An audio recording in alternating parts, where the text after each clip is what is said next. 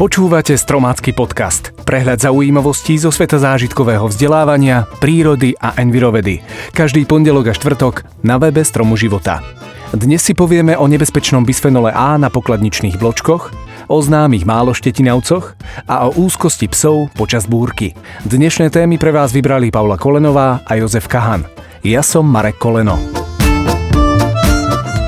Vedeli ste, že práca alebo častý kontakt s pokladničnými bločkami zvyšuje hladinu chemických látok v tele? Americkí vedci zistili, že jedovatá organická chemická zlúčenina bisphenol A, bežne známy ako BPA, sa do tela dostáva hlavne vtedy, keď ľudia jedia jedlo z konzervy ale takisto sa do tela môže dostať cez kožu absorbovaním z termálneho papiera, ktorý sa bežne používa v registračných pokladniciach.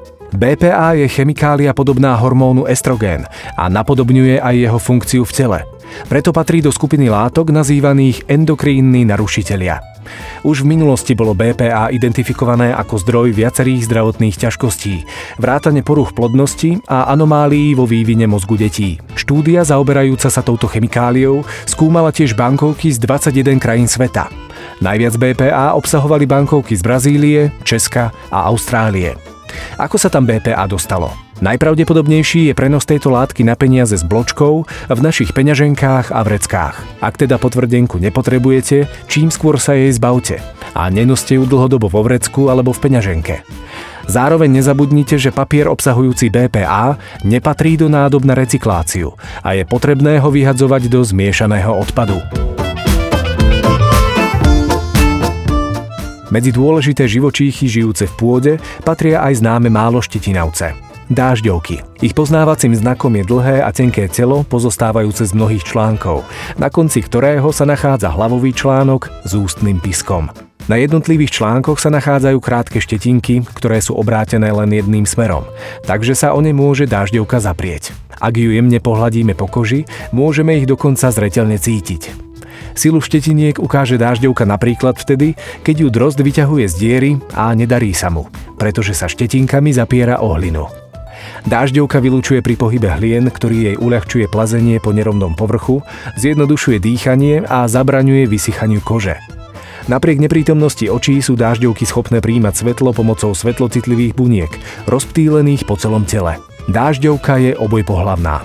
Na svoje oplodnenie však potrebuje spermie druhého jedinca.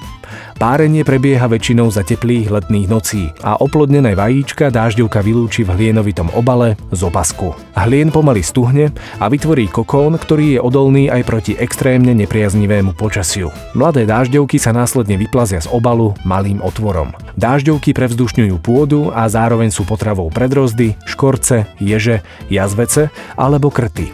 Preto hoci nie sú chránené, majú v prírode svoju nepopierateľnú funkciu.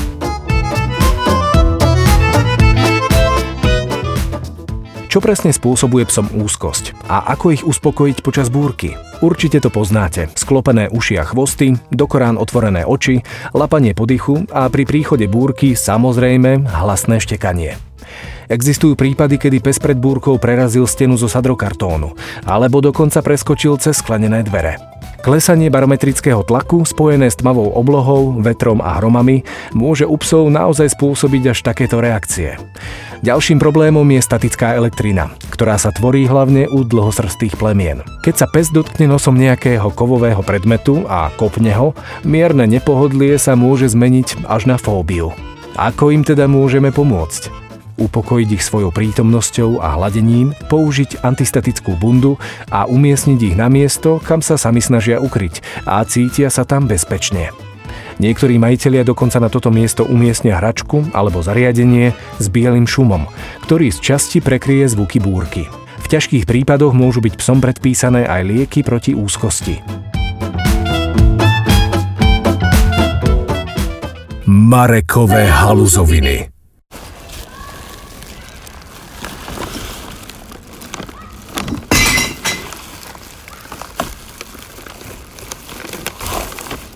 ako solitér diktuje tempo hry a baví divákov svojim nezameniteľným štýlom a výbornou formou. A jemné zaváhanie nad správnosťou farby zberného kontajnera. Zelená, žltá, modrá, dokonca červená farba by zamotala hlavu nejednému, aj skúsenému borcovi. Ak však chceme dosiahnuť vytúžený cieľ, musíme byť čo najčastejšie neomilní. Tak si to zrekapitulujme. Zelená, sklo, žltá, plasty, modrá je papier a červená patrí železu. Dámy a páni, dnes to isto nepomiešame, ale čo sa tu tu deje? Obrovské zaváhanie nad bločkami zo supermarketu. Nie, nie, nie, nie, nie, bločky skutočne nepatria do modrého kontajnera na papier, ale do zmesového odpadu. Aj, aj, aj, škodlivý bisfenol A s bločkou vyrobených z termopapiera sa určite nemôže separovať dohromady s obyčajným papierom. Obrovská škoda, obrovské zaváhanie. Susedko, zase ste múdri ako rádio. Ha, počujeme sa pri najbližšom derby s každodenným odpadom.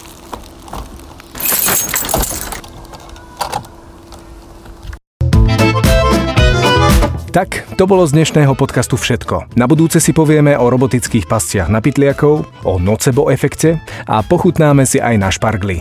Teším sa na vás už tento pondelok a budem veľmi rád, ak nám dáte aj odber. Ďakujeme.